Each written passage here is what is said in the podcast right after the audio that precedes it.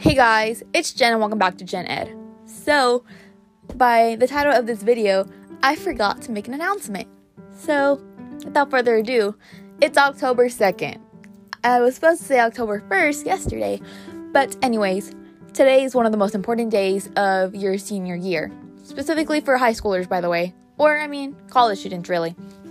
But, the FAFSA is open. So, create your FSA ID. You probably should have created it a long time ago or earlier, but create it first and then it will allow you to fill out the FAFSA, complete it earlier because some states have priority deadlines and also it's on a first come first serve basis. And yeah, fill out the FAFSA as fast as you can. Um, have your parents' 2019 tax records on file. Um, W 2s, your um, W 2 record, all that paperwork. And if you need help, there are many resources. Talk to your counselor, talk to your um, school to see what is offered. So that's all I wanted to say. Please fill it out ASAP.